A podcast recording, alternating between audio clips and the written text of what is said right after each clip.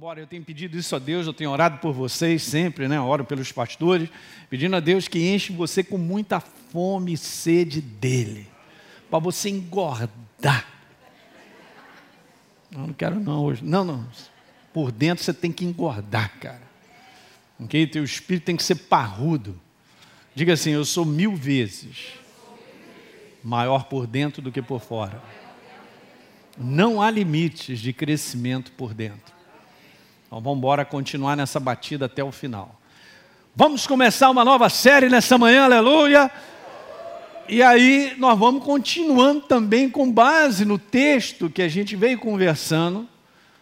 Eu quero lembrar aqui só duas coisas com vocês a respeito. Vou continuar com esse texto porque ele é extremamente poderoso e riquíssimo, revelador para nos ensinar. Mas o título é nessa manhã Sementes, o Reino de Deus e o seu sistema.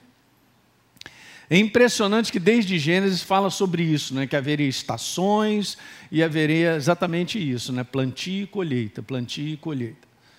Eu quero que você tenha essa noção na manhã em algo simples que eu vou falar, talvez a maior parte de nós já tenha essa noção. Mas a nossa jornada, como estilo daquilo que nós falamos, declaramos, as nossas atitudes, os nossos comportamentos, as nossas decisões, a gente toma, faz escolhas, que mais? Tudo isso, na verdade, são sementes. Então eu posso estar plantando uma boa semente, e eu posso estar plantando, talvez até inconsciente ou por imaturidade, uma semente que não vai me trazer uma boa colheita. Não tenha dúvida disso. Ok? Isso está por toda a Bíblia. A gente pode olhar a história, as histórias dos homens, o comportamento dos homens e a gente vê o final. Então eu quero te dizer que o teu futuro ele já está determinado. Agora nós colaboramos com Deus, porque veja, na visão de Deus, o nosso futuro é maravilhoso, porque o que Ele preparou é muito bom. Não é verdade? Só que nós temos que alinhar isso. E a gente precisa alinhar, tendo um grau de sabedoria, em lidar no dia de hoje com situações que a gente possa colher os benefícios dessa boa semente. Diga aleluia. Ok, queridos? Eu quero te falar na área de finanças, que eu vou entrar bastante para falar sobre isso, em coisas até práticas. Eu vou te dizer coisas que precisam estar dentro da gente, para que a gente não, não colha aquilo que, meu Deus, mas eu estou aqui depois de 10 anos, pastor, a minha vida está muito pior. Não pode. Não confunda nós passarmos por desafios e lutas. Mas a proposta de Deus, olhando a Sua palavra e vendo na vida de homens, é mesmo com desafios e situações que nós vamos enfrentando, a nossa vida cresce, progride e prospera. Você não pode abrir mão disso. O livro de Jó é maravilhoso para ensinar muitas coisas, tem coisas riquíssimas, e uma delas é essa. Deus olha para Jó, sabia que ele era um homem temente, e vê, está escrito lá que Deus abençoou Jó do início até o final. Abençoou mais o último estágio do que o primeiro. Então a visão de Deus para a minha vida e a tua é crescente, tem progresso, diga aleluia. Você não pode olhar para fora, gente. O mundo e o que acontece nesse mundo não é o parâmetro nosso. Esse mundo é um retrato da ação diabólica, destrutiva, que quebra o ser humano. Eu não posso permitir ser governado, porque esse não é o padrão do reino de Deus. Quando Deus põe a mão na tua vida, é para você crescer em todas as áreas. Diga aleluia. Agora me vem um versículo simples, mas está escrito assim, Elinho: ser fiel no pouco e sobre o muito te colocarei. Uh, diga aleluia. Veja, a gente tem uma visão tão agarrada a dinheiro, e esse é um perigo, e nessa série eu vou te falar algumas coisas. Você tem que entregar esse Deus aí e largar a mão dele, porque ele não comanda a tua vida. Dinheiro é muito perigoso porque é comparado a um Deus, só tem dois, Jesus fala sobre isso. E se a gente colocar ele no lugar devido, a nossa vida prospera dentro dessa área. Mas se ele não estiver no lugar certo, não vai funcionar. Então, por exemplo, qual é a minha tranquilidade para os dias que virão? Não estou falando desse mundo, desse mundo decaído. É aquilo que eu venho plantando hoje. Eu sempre comento isso com vocês, aí o pessoal que está nos assistindo. Cara, você tem que dormir com o teu coração em paz de que você está debaixo da vontade de Deus para a sua vida.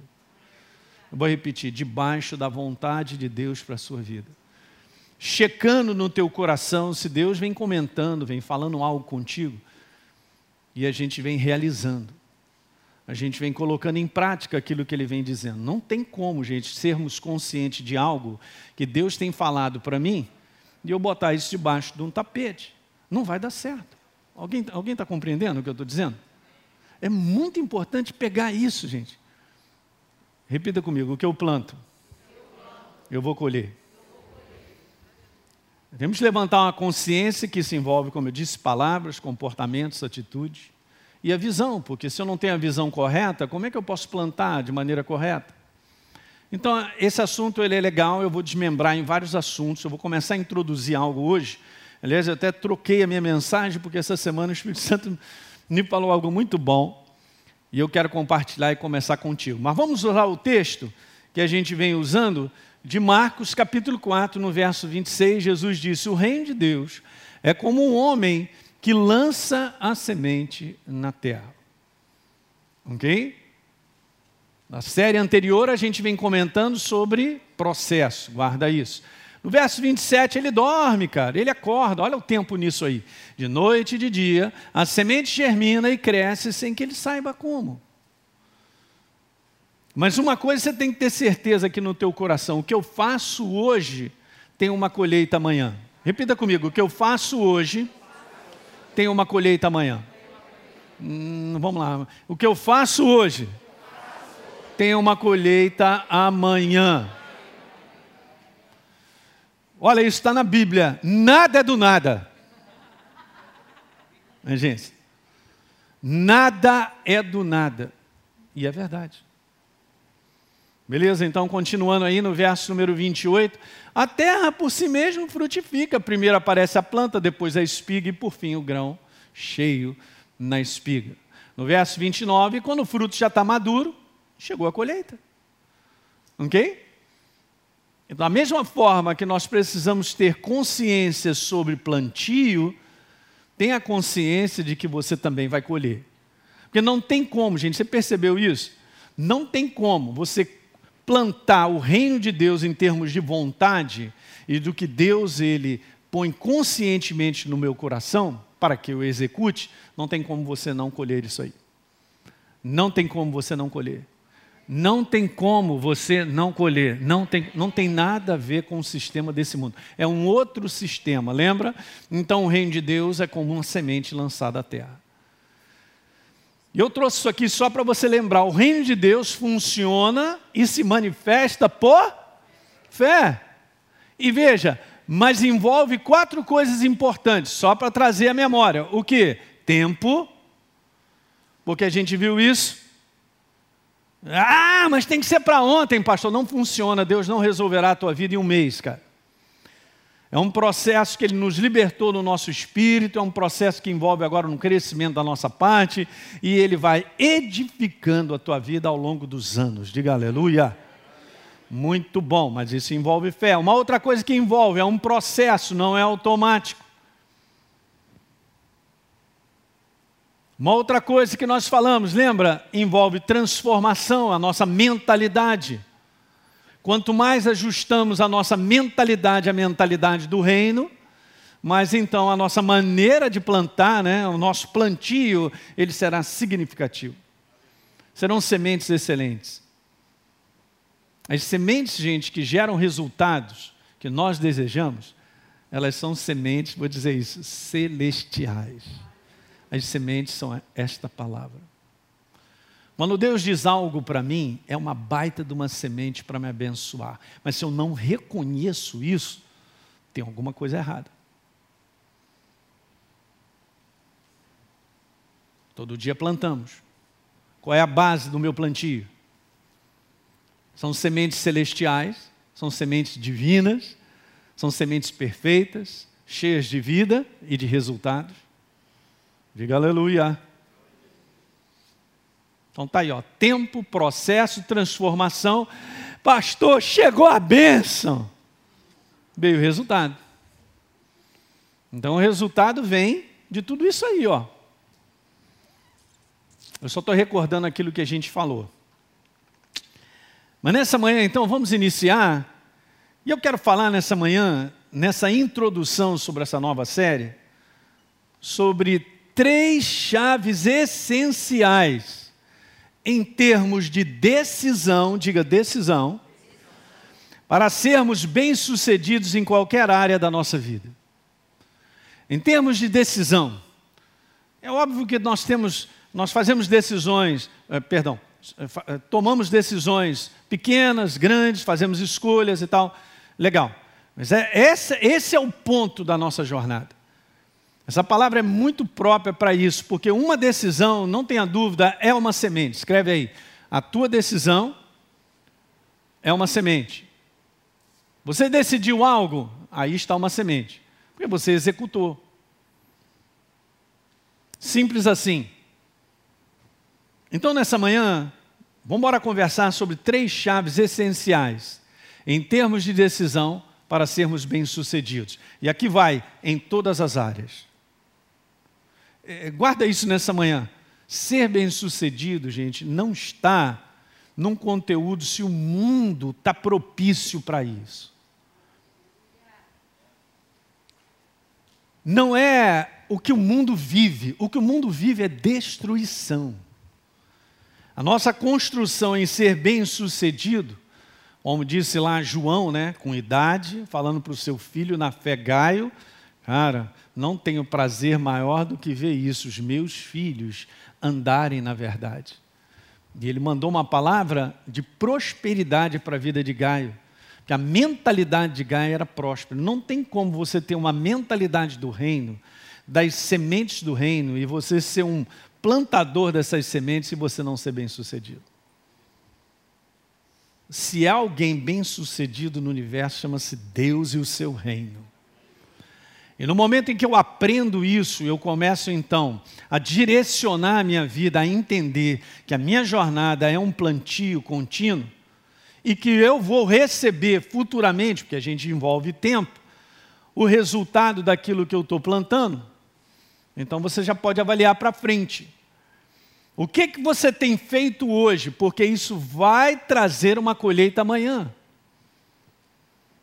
Ainda dá tempo, eu posso falar isso, gente, nos, com os nossos filhos, de gastarmos tempo com ele, de nos relacionarmos de, de, de apreciá-los tremendamente, de valorizá-los, de ajudá-los nas suas dificuldades, de, de tal. Se você tem filhos ainda que são pequenos, cara, vai fazer toda a diferença na vida deles.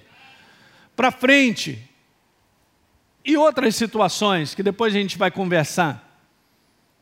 Mas esse é o sistema. Então tem três chaves. E eu vou usar esse texto que me abençoou muito.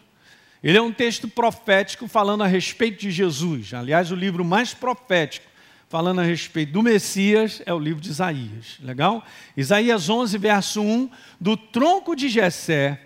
Eu estava até conversando com o Wesley hoje, ele estava falando comigo sobre a questão de Davi quando ele foi ungido, né? Então, ó, do tronco de Jessé, da família de Jessé, da geração de Jessé, sairá um rebento. Aleluia e das suas raízes brotará um renovo. Quem é essa pessoa? Jesus. Isaías viu muito bem algo. Agora olha só o verso 2 e o verso 3, gente. Hein? Segura o queixo aí para não ir para o chão, mas ó, o Espírito do Senhor estará sobre ele, ele lhe dará quatro coisas, que depois isso aí é uma outra conversa que a gente vai ter. Lhe dará sabedoria, conhecimento, capacidade e poder. Agora pergunta se o Espírito do Senhor está sobre a minha vida, ele está em mim. São quatro coisas fundamentais que nós precisamos levantar nos dias de hoje consciência e o Espírito Santo revelar isso no nosso interior para a gente continuar adiante. Mas vamos, vamos continuar porque é legal. Ele então, falando a respeito de Jesus, ele temerá a Deus, o Senhor. Ele não talvez, não, quem sabe, não, está escrito, ele conhecerá o que? A sua vontade. E aí veja o verso número 3. E terá prazer em obedecer-lhe, ele não julgará pela aparência, e nem decidirá somente por ouvir a dizer. Uau! Quando eu vi isso, esse negócio explodiu. Que está falando, gente, sobre o comportamento de Jesus, que é o nosso exemplo. Porque assim ele viveu. Então ele foi capacitado, ele estava cheio do Espírito Santo, sabedoria e conhecimento, ele crescia em graça diante dos homens, em sabedoria está escrito isso. Ele temerá o Senhor. Gente, essa palavra hoje, nos dias de hoje, eu não sei, cara. Você tem que levantar isso, cara. Eu não sei quando você é apaixonado, tem temor a Deus, cara. Não deixe isso cair na tua vida, não. Ele conhecerá a vontade do Pai dele. E lembra que ele falou assim: Eu não vim fazer a minha vontade, mas a vontade daquele que me enviou. Não tem como você não olhar a vida de Jesus e você não ver uma jornada bem sucedida no propósito que Deus tinha para a vida dele. Então, o propósito que Deus tem para a minha vida será uma jornada bem sucedida na minha colaboração, compreendendo coisas que são importantes. E aqui tem três coisas que são demais, são chaves, coloquei ali, para sermos bem-sucedidos. Primeira delas, terá prazer em obedecer. Essa palavra hoje, obediência, ela pode estar sendo levantada de uma maneira assim, muitas vezes indevida, com definições erradas, até como um conteúdo legalista, mas não funciona, gente. Nós vamos servir a Deus até o final. E um servo obedece ao seu Senhor. Jesus mesmo disse assim: Olha só, por que, que vocês me chamam de Senhor se vocês não fazem a minha vontade? Meu Deus do céu. Legal, ele terá prazer em obedecer. Segunda coisa, ele julgará, ele não julgará, perdão, pela aparência. E nem decidirá somente por ouvir a dizer. Eu estou aproveitando também essa manhã para gravar essa reunião, para a gente mandar para o pessoal aí das outras igrejas nossa, para o pessoal ouvir sobre isso, porque é importante. Primeira chave, então, está escrito lá: terá prazer em obedecer. O que, que seria essa chave, pastor? Ponha Deus em primeiro lugar em tudo que você fizer. Eu estou falando que são decisões de fé na nossa jornada, é um estilo que você escolhe de viver. Deus, o que Ele tem a dizer, a sua vontade, ou o que eu quero. É muito importante, porque no início desse, meio, desse ano, eu trouxe uma palavra profética e uma das coisas que nós conversamos como estacas para que Deus possa largar a nossa tenda, é essa aí, ó. Colocar Deus em primeiro lugar na nossa vida. Veja, isso requer de nós exatamente isso, gente. Olha só, daqui por diante, seja sábio em, em avaliar prioridades na sua vida.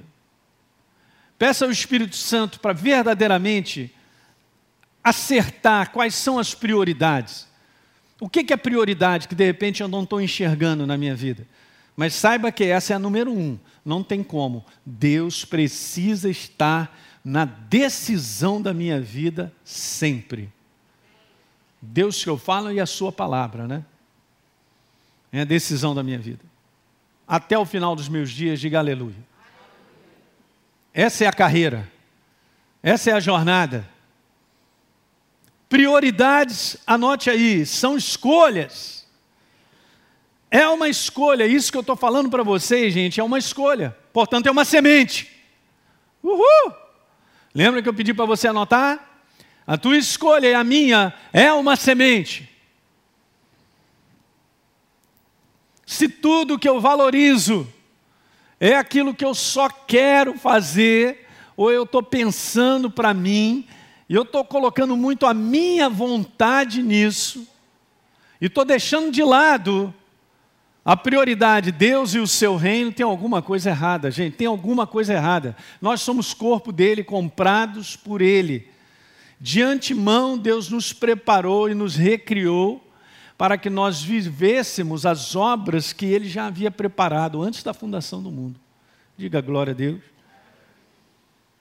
Eu não estou numa jornada solitária, tentando chegar a algum lugar porque eu simplesmente eu quero. Nós estamos debaixo da vontade de Deus. Paulo falou da importância disso ser tão grande que diz lá: ilumina, Senhor, meu coração, não deixe o pessoal dormir aí não, para que a gente não seja como criança, procurando saber qual é a tua vontade, porque os tempos são difíceis, é isso mesmo. na vontade de Deus e na escolha por Ele, você será sempre abençoado. Ouviu isso aí, pessoal, que eu estou te falando? Você será sempre abençoado. Sempre abençoado, sempre abençoado. Os cuidados desse mundo estão aí, mas eles lutam contra a nossa verdadeira prioridade, Deus e o seu reino.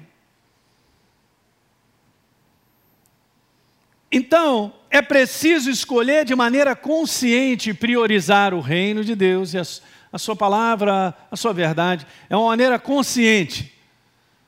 Diga aleluia.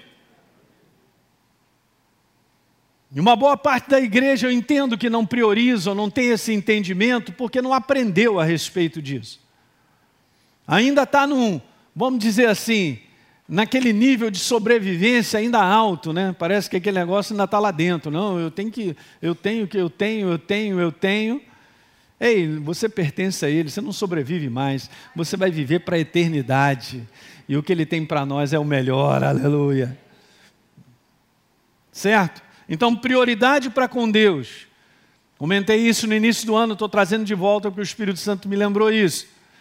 Antes de ser apenas uma decisão, uma escolha, precisa ser a nossa paixão. Cara, tudo que você tem o seu coração naquilo, aquilo ali é tremendo para você. E tem algo muito legal, porque eu posso tomar uma decisão sem ter o meu coração nisso. E o que importa para Deus é o coração. Então cultive um coração certo. E você verá que as suas decisões, elas fluirão extremamente abençoadas. Diga aleluia. Porque senão a gente viva religioso, não sou religioso. Jesus falou, cara, vocês me honram com os lábios, mas o coração de vocês está longe, então não vai funcionar.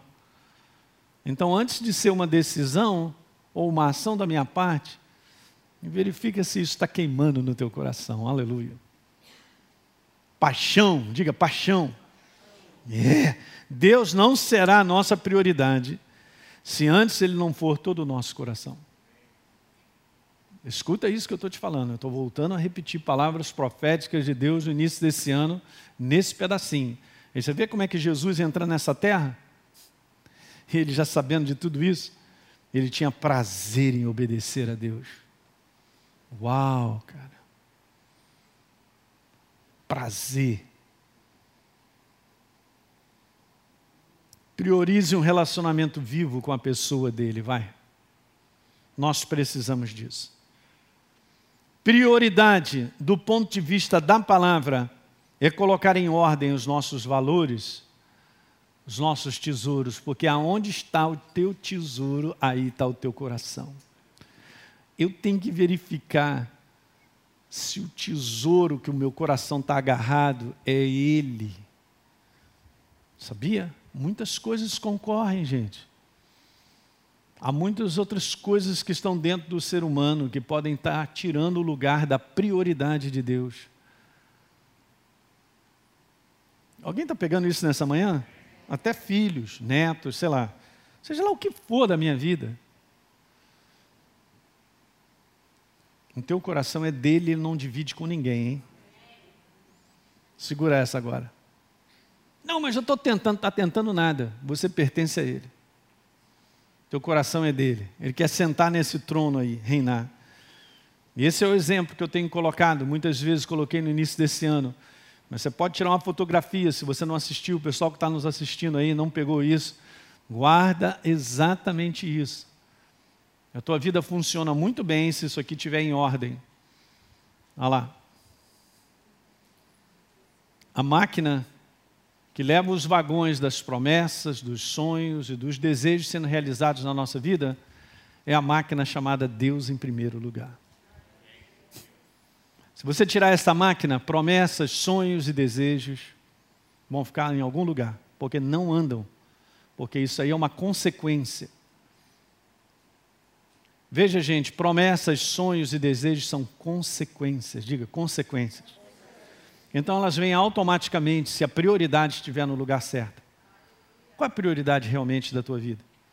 Você está intensamente buscando no teu coração mais dele, de se envolver com ele. De 2021 você já está imaginando, Senhor, eu quero mais, eu quero crescer, eu quero te servir, eu quero ser uma benção. Cara, você está no caminho certo. promessas, sonhos e desejos. Tira foto disso aí. Deixa eu fazer esse comentário para você entender qual a razão da locomotiva. Ridículo. É dar viabilidade, existência à ordem dos vagões, gente.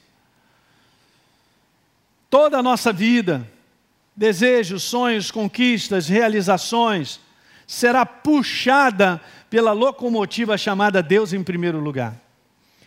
Priorizar a Deus significa buscar a Deus como um estilo de vida. Isso envolve todos os dias. Guardou isso no teu coração?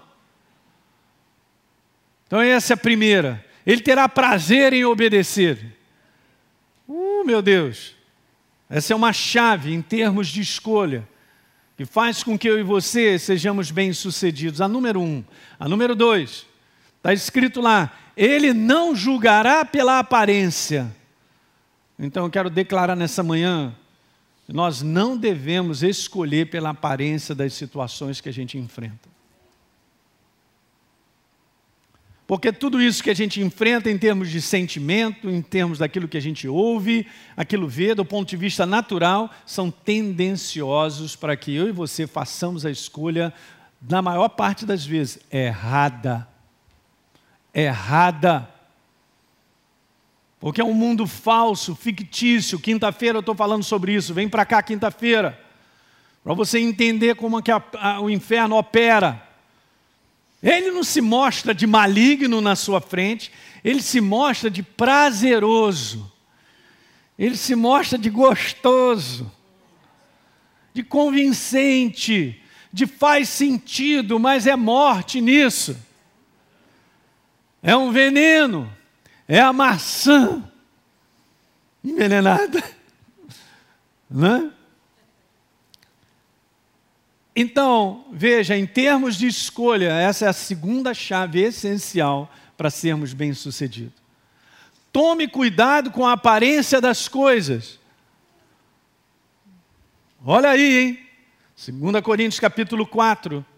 Legal, porque o conteúdo de 2 Coríntios, Paulo vem citando demais, gente, a, vamos dizer assim, as lutas, as aflições e as tribulações na vida dele você ter uma ideia, no primeiro capítulo ele diz algo assim: caramba, lutas por fora, temores por dentro, é o um inferno, massacrando ele. E ele diz lá que passou por situações que ele não sabia nem se ele iria viver. Quer dizer, você vê como é que são as coisas, o tamanho da tribulação que eles enfrentaram. Hum? Ao ponto de desesperarmos da nossa própria vida. Ele cita isso, gente. Isso aí não é uma declaração de falta de fé. Isso é uma declaração, gente, de combate, de situações em cima. A nossa alma é a nossa alma, nós sentimos sim. Quando a gente vê, quando a gente ouve, tem coisas que são promovidas para massacrar o nosso interior. Esse é o inferno. Mas ele aprendeu a fazer o bom combate, por isso ele completou a carreira, guardou a fé, não é isso? Está escrito lá? Ele fez o bom combate. E a gente também vai fazer. Mas eu quero te falar que essa é uma chave super importante para você entender. Que ela é uma chave que me faz ser bem sucedido em termos de decisão. Então segura. Hold on. Segura. Segura. Segura. Porque as coisas não são como parecem ser. Do ponto de vista natural que eu estou conversando. Diga aleluia. Legal, então Paulo diz, por isso a gente não desanima. E um pouquinho antes ele vem falando de situações ele diz assim: pelo contrário, olha só a consciência dele. Mesmo que esse homem exterior, hum, ele se desgaste, e ele desgasta mesmo. Se nós nos renovarmos no nosso homem interior, não vai dar certo. Contudo, o nosso homem interior, o nosso ser interior, se renova dia a dia.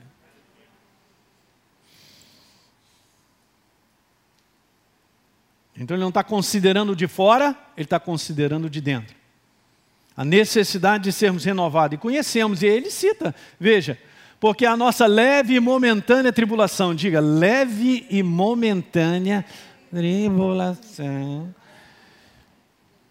É, mas aqui está escrito que produz para nós um eterno peso de glória acima de toda comparação. Beleza, e agora o show, que verso. Na medida então que nós não olhamos para as coisas que se veem, ele não estava considerando como absolutas, cara. Esse mundo da aparência, de onde nós estamos inseridos, você não pode considerar como absoluto, como uma conclusão em relação à tua vida, porque é aí que o inferno nada. Ele está nadando de braçada para que as pessoas concluam errado. Então ele diz assim: ó, não olhamos para as coisas que se veem. Só um detalhe que eu quero colocar aqui que é importante. Nós não negamos, não negamos essa realidade natural de tribulação, de luta, de ataques, não negamos. Tá certo? Mas eu vou considerar o absoluto da verdade sobre essas situações, porque é a verdade que me dará a vitória. É só isso. Então, se você está tá sendo atacado por uma enfermidade, você não está negando a enfermidade ou o conteúdo, mas você vai declarar: pelas suas pisaduras eu fui sarado. Eu vou declarar o absoluto sobre essa situação aparente que eu estou vivendo. Lembra que eu costumo citar de aparentes derrotas? Eu gosto dessa palavra porque são aparentes mesmo. E tudo isso aí, Paulo colocou muito bem ele colocou: olha, as coisas que nós olhamos do ponto de vista natural, elas são temporais, elas são por um tempo, elas estão sujeitas à mudança. Essa semana, dias lindos, mas hoje está nublado, ontem choveu, mas as coisas mudam. Eu quero declarar pela fé isso na tua vida. As coisas estão. É sempre assim. Fica doidinha, né? Quando a gente começa a falar da palavra e da verdade, fica doidinho, é o inferno, ó. Para, pastor Hélio, para! Não, vou continuar, vou continuar. Não, é não? Porque as coisas que se veem são temporais, mas as que se não veem, é a consideração, Paulo está falando sobre isso, sobre a verdade eterna, a rocha inabalável da palavra. Elas são eternas, são imutáveis. Diga aleluia. Onde são novas criaturas nessa manhã? Segue adiante nesse caminho, é imutável. A garantia de Deus é eterna. Quando Ele abre a boca é o que está valendo. Está sentado num trono de eternidade e eternidade. Acabou. Acabou. E aí, Paulo seguindo adiante, 2 Coríntios 5, 7, porque Andamos por e não pela aparência. Não julgue as coisas pela aparência. Olha, Jesus, ele viveu dessa maneira, gente, ele foi bem sucedido. Em termos de escolhas. Porque em cima de aparências muitas escolhas são feitas. Aliás, o mundo todo se mostra bem fictício, se mostra aquilo que não é as redes sociais, tudo, quando o cara se interage e tal, ele está mostrando tudo que ele não é.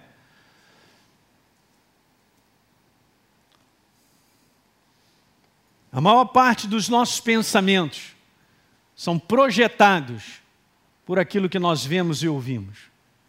A maior parte deles. O que realmente mexe contigo não é quando você está dormindo, mas você acordou, começa a ouvir, começa a ver, pronto, começa as coisas a mexerem. Um pensamento está sendo formulado, uma conclusão está chegando, um raciocínio começa a acontecer em relação a situações. E veja, o mundo está cada vez pior, mas é assim que funciona, a maior parte. O mundo está falido. Só tenho te dizer isso. Deus não depende do sistema do mundo para fazer valer a sua manifestação na nossa vida em nada. Ah, mas nessa cidade não tem emprego. Aí está a sua mentalidade, e com base na sua mentalidade você não conseguirá emprego. Sinto ter que dizer dessa forma. Porque Deus trabalha com fé, enquanto nós cremos nele. Mas nessa cidade eu quero te dizer: tem muito emprego. E bom emprego. E tem promoção para você ganhar mais do que você imagina. Ó, oh, capeta acabou de fazer assim. É assim que ele faz. Você vai acreditar no que o pastor está falando Olha só o mundo, olha as estatísticas.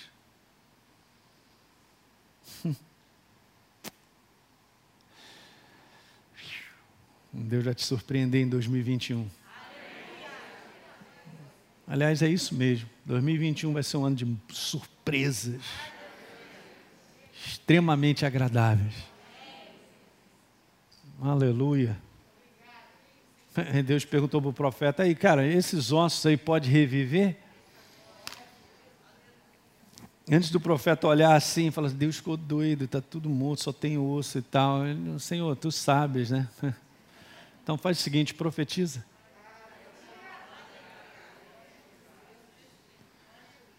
E a nação de Israel, que depois de 70 depois de Cristo, cara, estava arrasada, espalhada pelo mundo.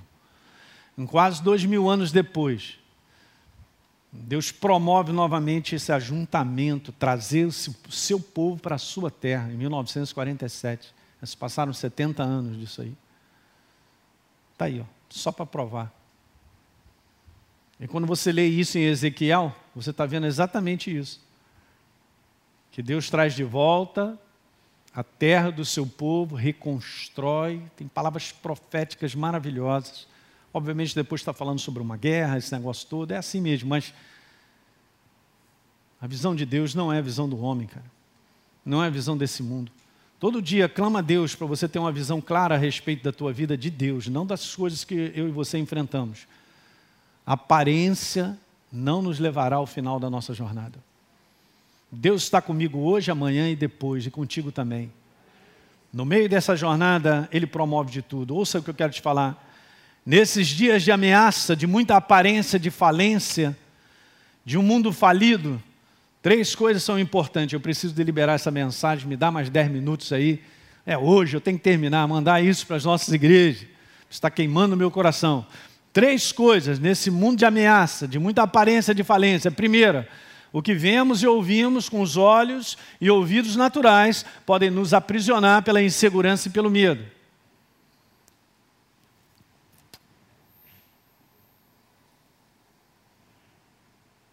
Você já entendeu, não entendeu? Mas o Senhor é o nosso alto refúgio, Ele é a nossa fortaleza. Nós estamos seguros nele. Se eu garanto então a vontade dele na minha vida, você está seguro. Você está no lugar de segurança. Não se mova para lá nem para cá achando que é para lá e para cá. Não acha nada, não. Do lado de fora, nada vai te indicar para você fazer coisas. Toma cuidado com isso. Ah, eu vou me mudar porque essa cidade está insegura. Ah, eu vou, eu vou por quê? Quais são as, as decisões? Olha aí, nós estamos falando sobre decisões essenciais chave para sermos bem-sucedidos. Não está na aparência das coisas. Se Deus te quer na cidade do Rio de Janeiro, é aqui que Ele te abençoa e te faz crescer e progredir. Quer ir para o Amazonas? Em vários lugares. Quer dizer que então eu vou para um lugar onde eu acho, não, aqui está tudo legal. Isso é pura aparência. Já tirei Deus, a sua vontade, já tirei o programa dele na minha vida. Estou fora. Segunda coisa, nos dias de ameaça, de muita aparência de falência, entenda que, por aparência, tudo que o diabo faz é nos convencer de que não fomos libertos do sistema falido desse mundo. Você não é mais, olha aí, fica doidinho, ele não aguenta. Você não é mais, tem problema não, Rafa. Você não é mais escravo da sobrevivência. Por favor, pode anotar isso. Você não é um escravo mais de ficar assim. Como é que vai ser amanhã? E semana que vem? Vou ter comida, vou resolver, vou pagar meu aluguel, as contas da minha casa, eu vou.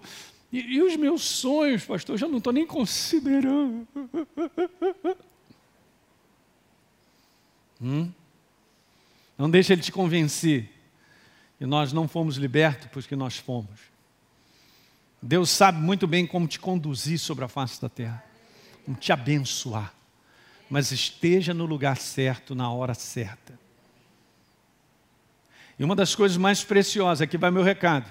Estou na igreja há muitos anos, sou teu pastor e eu posso falar contigo e todos aqueles que têm se alimentado desse ministério.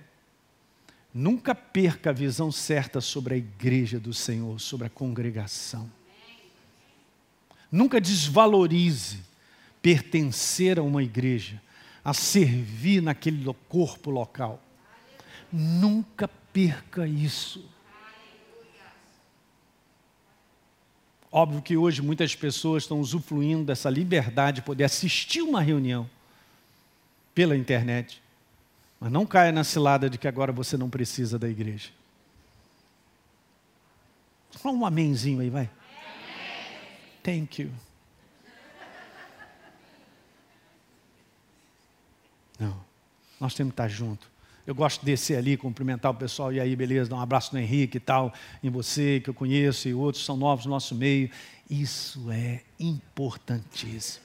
Nós somos corpo de Jesus. Meu pé não vai para um lado e a perna vai para o outro.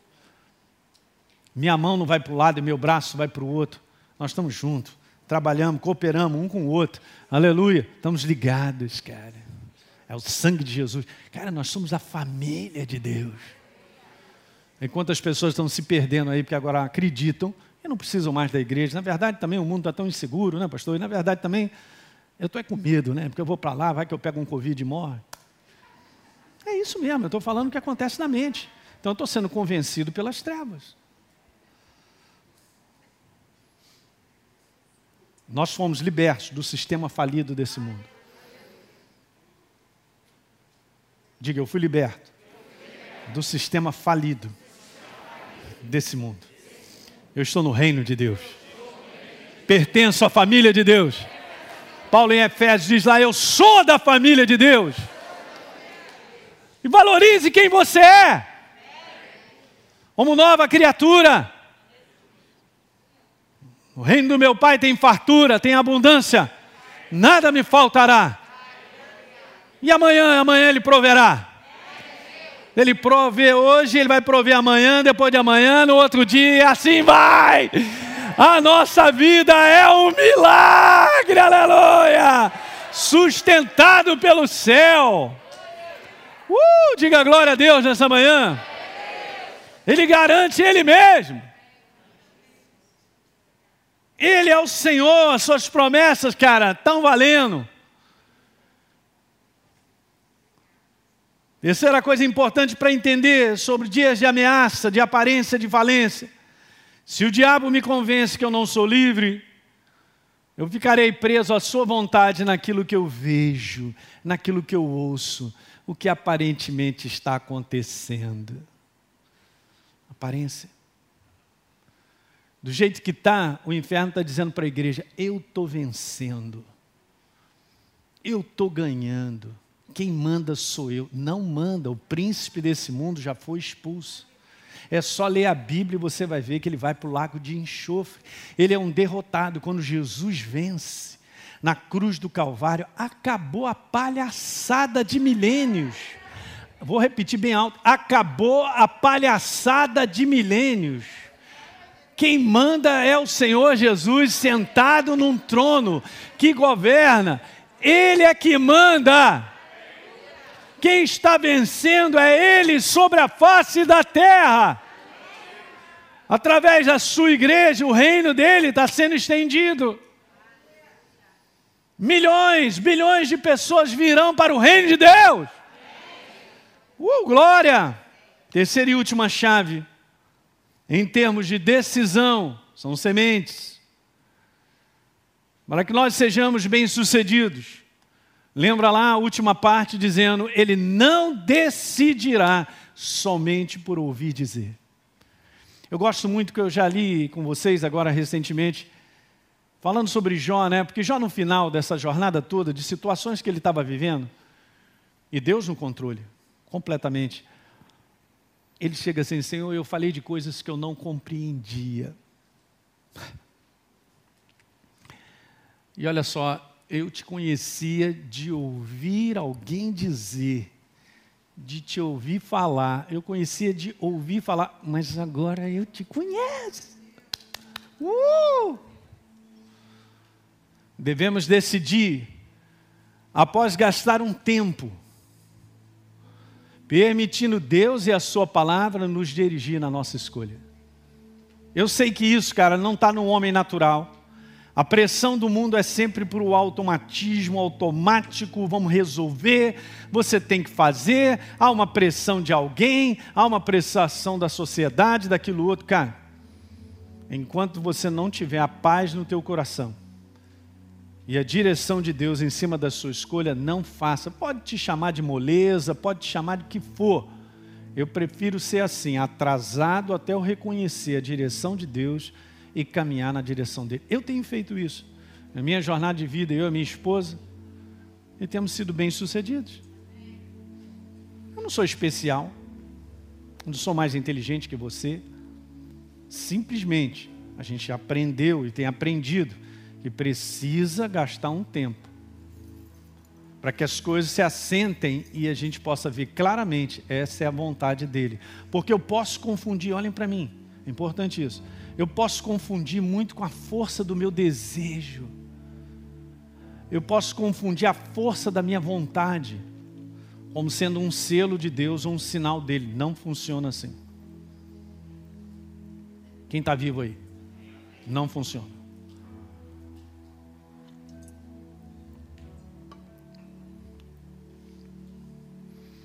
Provérbios capítulo 19, no verso 2, nessa versão diz: Não é bom agir sem pensar.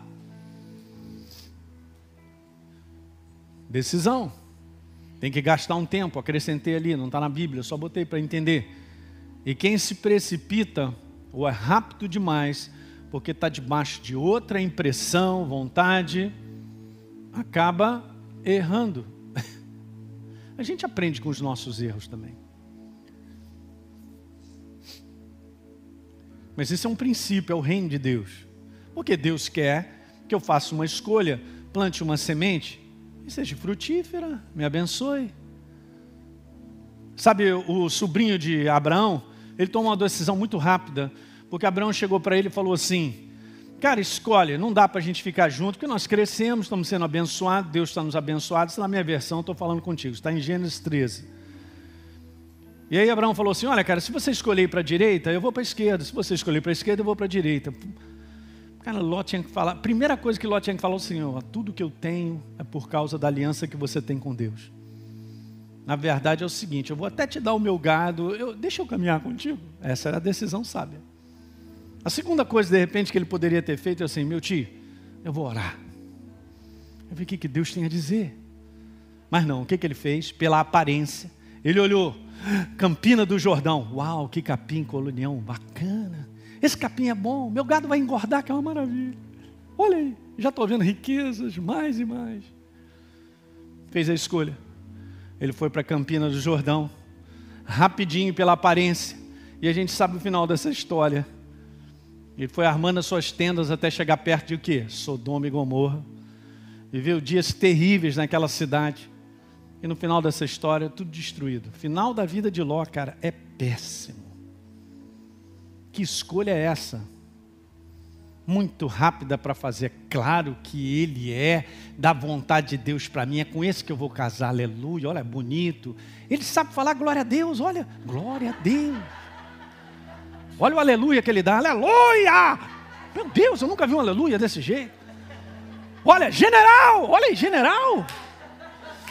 Uau! Vou te falar, o cara é bonito, hein? É bom. Aparências, cara. Aparências. Eu tenho que gastar tempo para saber se ele é tudo isso mesmo. Se ele é aleluia ou glória a Deus ou ele é o capeta. É só um tempinho de espremer aqui e lá que você vai. Calma, vai devagar. Eu gosto muito de dizer o pessoal que vem falar comigo, falando, pastor, é ali então, cara, faz o seguinte, acelera pouco. Por que vai acelerar na massa? Acelera pouco. E deixa o tempo ir confirmando e mostrando coisas. Se você não usar o tempo a teu favor, ele lutará contra você. Tu guardou isso nessa manhã? Ele lutará contra você. Porque é assim que o inferno promove. Ah, eu quero uh, uma igreja que resolva a minha vida. Vai fundo. Não funciona dessa forma. Eu só vou te falar sinceramente, o que Deus está fazendo na tua vida e o que Ele tem para frente envolve tempo. Se você não for uma pessoa perseverante, você não vai ficar. Veja aí, ó. Isaías 48, ele é o Senhor que é útil, porque ele é o conselho dele, ele ensina o que é útil, é o conselho. E ele me guia no caminho que eu devo andar, não é a opção. Alguém está pegando isso nessa manhã? Hum, então nós precisamos decidir, gastar tempo permitindo que Deus e a Sua palavra dirija a nossa escolha. E veja que coisa maravilhosa, porque isso que é legal, né? João 16, 13, na primeira parte. Quando vier o Espírito da verdade, ele já está em mim, em você, ele me guiará toda a verdade, cara. E às vezes essa relação com Deus é assim mesmo. Você pede uma resposta a Ele, às vezes Ele não te dá no mesmo momento, mas Ele te dá três meses depois. O quê? Eu preciso agora. Ah, então eu vou fazer o seguinte: eu vou procurar um profeta. E um profeta vai me falar uma opção de coisa. Então vai fundo. O que tem de pessoas sendo enganadas por isso aí. E muitas palavras têm sido ditas onde as pessoas colocam em prática e arruinam a sua vida. É impressionante. Por quê? Porque a confiança está naquilo que elas querem ouvir rápido. E geralmente com aquilo que concorda com ela. Eu não tenho uma palavra para concordar contigo, eu tenho uma palavra, eu tenho a verdade. Eu também não quero uma palavra para mim que concorde comigo, eu quero a verdade de Deus na minha vida. E só o Espírito Santo nos guiará essa verdade. Para terminar, então, eu digo isso para você. Aprender a alinhar a nossa decisão através dessas três chaves que eu acabei de compartilhar com vocês, nos colocará na direção da vontade de Deus para a nossa vida. Aí sim, cara. Não importa a falência desse mundo, essas ameaças, as suas escolhas, elas produzirão o resultado do céu na tua vida. Nós somos a igreja, a igreja é vencedora, ela é bem sucedida. 2 Coríntios está lá no capítulo 2, no verso 14, diz que Deus nos conduzirá em triunfo. É uma condução dele. Através do que? Eu preciso estar encharcado disso aí que eu acabei de compartilhar, dessas três chaves aí, em termos de decisões, para que eu possa tomar a decisão boa, a semente boa, para que eu receba a colheita das sementes que são de Deus. Diga aleluia. Deu para pegar nessa manhã? Há um pessoal aí que vai nos assistir nas igrejas esse é o meu recado, é o meu coração que o Espírito Santo colocou para mim, iniciando essa série de mensagens sobre o reino de Deus, sementes do sistema do reino. Amém? Vamos ficar de pé? Muito bem. Você que assistiu esse vídeo e foi gerado fé no teu coração, eu simplesmente quero fazer um convite para que você receba a Jesus como Senhor e Salvador. É muito simples, basta apenas você abrir o teu coração sem reservas acreditando nessa obra feita na cruz do Calvário, onde Deus liberou perdão dos nossos pecados, para que a gente possa ser transformado numa nova pessoa por dentro. Então, simplesmente, abra o teu coração e, em sinceridade, repita comigo essa oração. Diga assim comigo: Senhor, eu entrego a minha vida em tuas mãos nesse exato momento. Com toda a sinceridade do meu coração, me abro para receber a Jesus como Senhor e Salvador da minha vida. Escreve meu nome no livro da vida. Cancela o meu passado porque não te conhecia, mas a partir de hoje eu vou andar contigo todos os dias da minha vida. Amém. É simples, é dessa maneira. E agora eu só convido a você continuar firme nessa jornada do todo dia, caminhando com Deus até o final. Um grande abraço.